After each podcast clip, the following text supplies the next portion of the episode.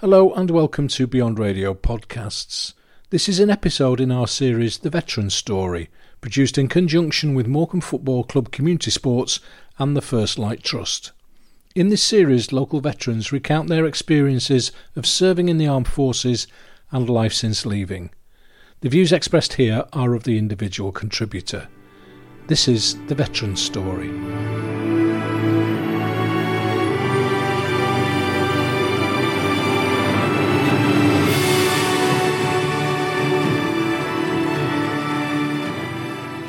My name's Craig Harrison, and I was born in Morecambe back in the year 1966. The reason I joined the army is because my family has a, uh, a tradition of serving in the British Army. So my great great grandfather was in the uh, 3rd Battalion, the Madras Fusiliers. My great grandfather was in the Duke Cornwall's Light Infantry. My grandfather was in the Royal Engineers, and my old man was in the REME.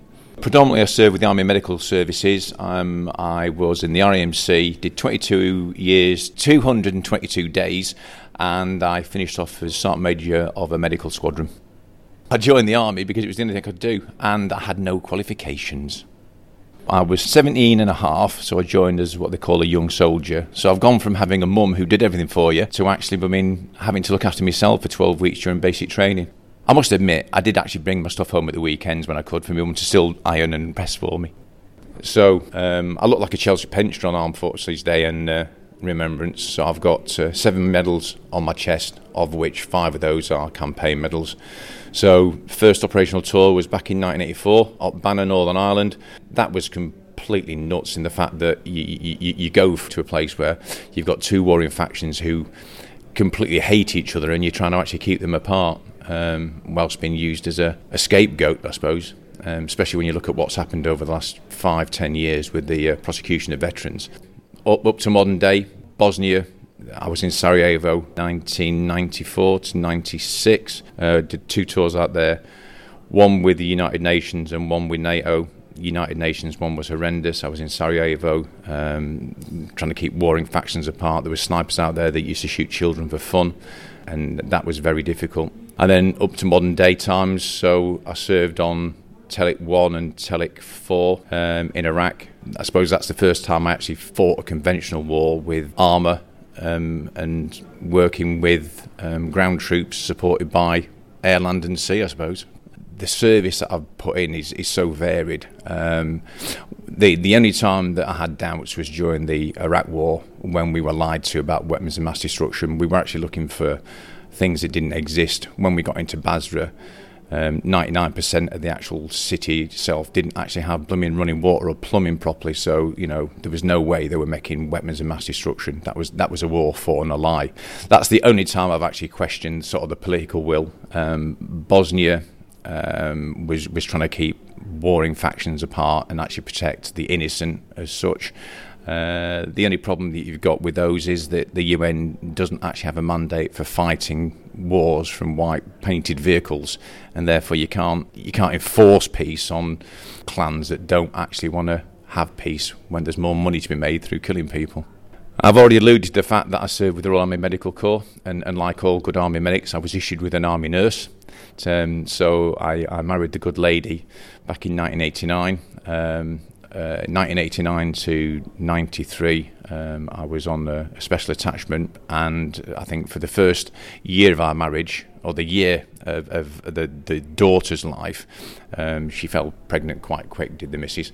Um, I was actually away for nine and a half months at that first 12. So my take on is if, if my marriage can last that after the first, you know, 12 months, then um, I've got her for keeps. I actually kept her when I left the army. Most most medics hand them back to the stores, but I kept mine. She now works at the RLI. God bless her.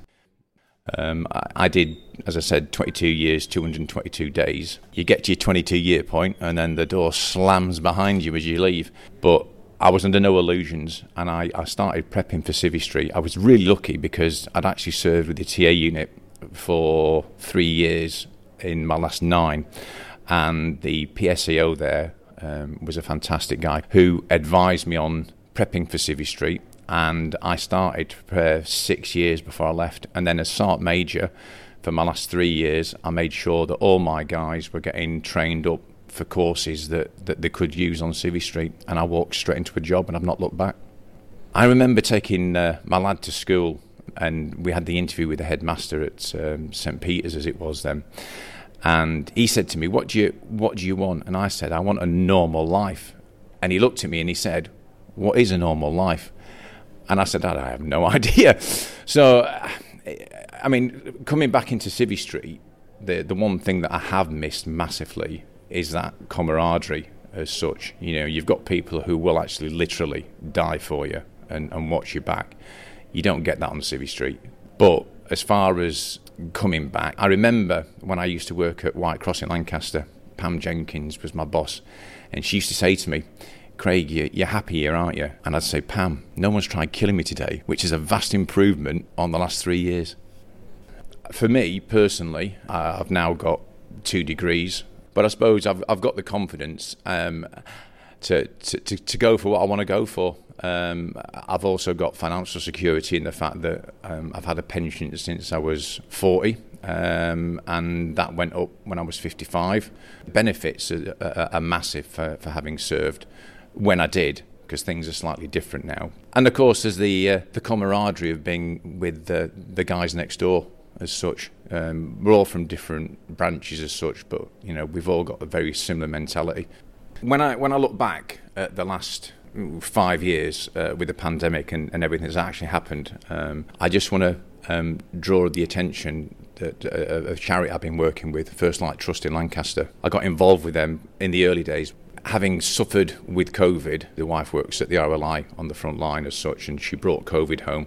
And if it, it hadn't been for Gary Gary's support from First Light. They, they were fantastic supporting us whilst we were ill and, you know, making sure that we had something to eat and drink because of the, the confinement. Um, and what I'll also say is there's a fantastic bunch of lads down there as well. But there's lads and lasses and we, we, we actually meet once a month um, and we have a, a walk along the prom and reminisce. Um, and there's, there's, there's quite a few activities going on there.